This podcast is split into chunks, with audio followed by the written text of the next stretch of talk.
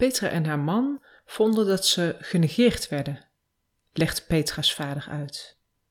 Er is zoveel gebeurd, er zijn zoveel kleine dingetjes en dan wordt het ineens veel groter, vult Petra aan.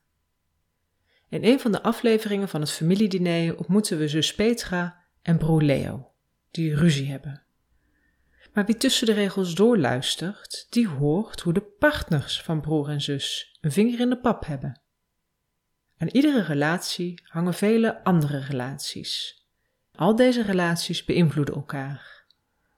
Deze specifieke aflevering van het familiediner riep bij mij de vraag op: hoe kunnen familierelaties en partnerrelaties elkaar rijker maken?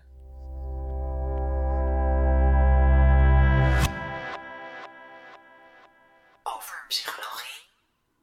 Hallo, ik ben Mirella Brok, relatietherapeut en schrijver. En je luistert naar mijn artikel De rijkdom van meerdere relaties van overpsychologie.nl. Hoe houd je de rekening bij van geven en ontvangen in relaties? Ja, je hoort het goed. Iedere relatie heeft een rekening waarop gestort en van waaruit opgenomen kan worden. Je kunt het zelfs uitdrukken in een boekhoudkundig balans. Het is de kunst om op een eerlijke manier bij te houden wat de relatie ons kost en wat ze ons oplevert. Op die manier komt je relatie met winst uit de bus en jij dus ook. Ieder mens lijkt bij te houden wat iemand zelf geeft en wat de ander geeft in een relatie. En wat beide nemen uit een relatie. Het spannende is de uitkomst na jaren relatie, bekeken vanuit beide perspectieven. Maar ook bekeken vanuit de perspectieven van de familie. Want mensen die van elkaar houden, kijken ook naar de rekeningen van elkaar. Dus hebben families invloed op de balans van twee partners en hebben partners invloed op de balansen van de familie. Jeetje, dat wordt een ingewikkelde som. De som maak je minder ingewikkeld door eerlijke balansen. Maar hoe doe je dat? Deel 1. Sluit je ogen en stel jezelf voor dat ieder mens vanuit een diepe kern graag geeft. Omdat mensen intuïtief aanvoelen dat geven tot verbinding en vrijheid kan leiden. 2. Open dan nu je ogen en kijk naar je schoonfamilie.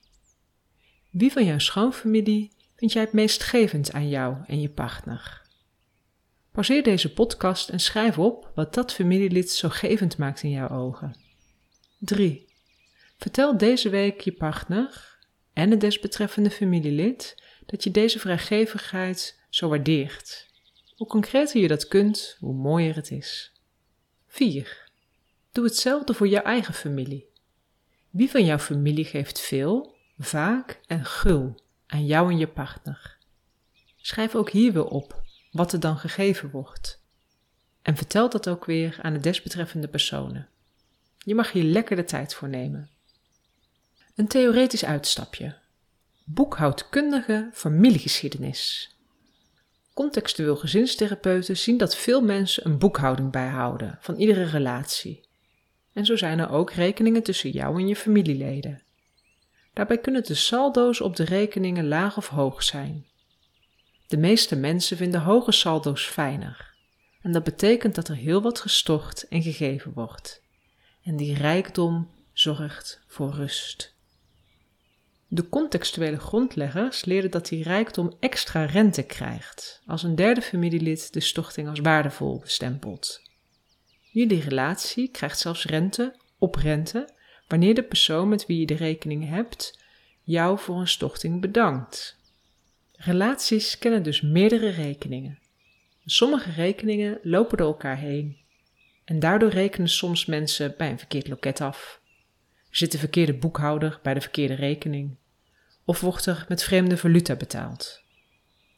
In het familiediner dat in deze oefening centraal staat, boekhoudt broer Leo op de rekening tussen zus Petra en partner Claudia en boekhouden Petra's ouders over de rekeningen tussen Petra en haar man. Moeder heeft te antwoorden, want tot zover lijken de stappen uit deze oefeningen op het advies van Petra's en Leo's moeder, die je in het familiediner ontmoet. Ze vatten het als volgt samen. Doe je ogen dicht, doe je ogen open en zie eens hoe goed we het altijd hebben gehad. Hoe doe je dat? Deel 2. 1. Sluit wederom je ogen en stel je wederom voor dat ieder mens in de kern gevend is. Besef jezelf dat ieder mens ook verschillend is en dat ieder mens grenzen heeft. Niet iedereen is even rijk. Niet iedereen heeft hetzelfde soort valuta. Dat is niet erg, zolang ieder mens maar mag geven op een eigen wijze en dat het geven gezien mag worden. 2. Vraag je dan af welk familielid van jouw schoonfamilie in jouw ogen niet zoveel geeft. Noteer vervolgens op een stuk papier de vraag welke goede bedoelingen kunnen er in het gedrag van dit familielid zitten. En broei er een paar weken op. Steeds als je denkt aan het familielid, of wanneer je praat over en met het familielid, herinner je dan dat ieder mens geeft en vraag je af hoe deze persoon dat nu doet.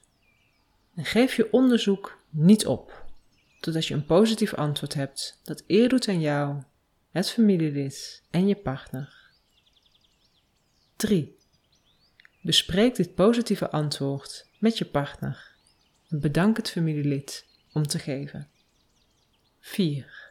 Bovenal, blijf geduldig naar jezelf, je partner en je schoonfamilie. Dus inleven en praten in plaats van afrekenen. In het familiediner zegt Leo: Het ging ook niet om mij. En deze zin die broer Leo uitspreekt is dubbel. Het ging niet over een directe relatie met hem. Maar aangezien hij deel uitmaakt van het systeem, deden zijn acties er zeker toe. Leer van Leo.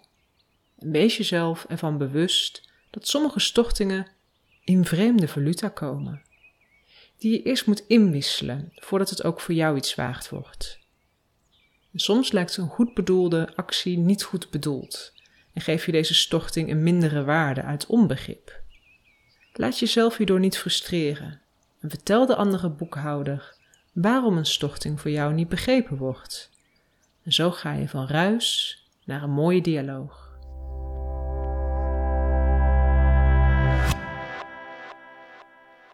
Over psychologie. PS, ben je nieuwsgierig naar het bijbehorende familiediner? Kijk dan op overpsychologie.nl naar het geschreven artikel en klik op de link.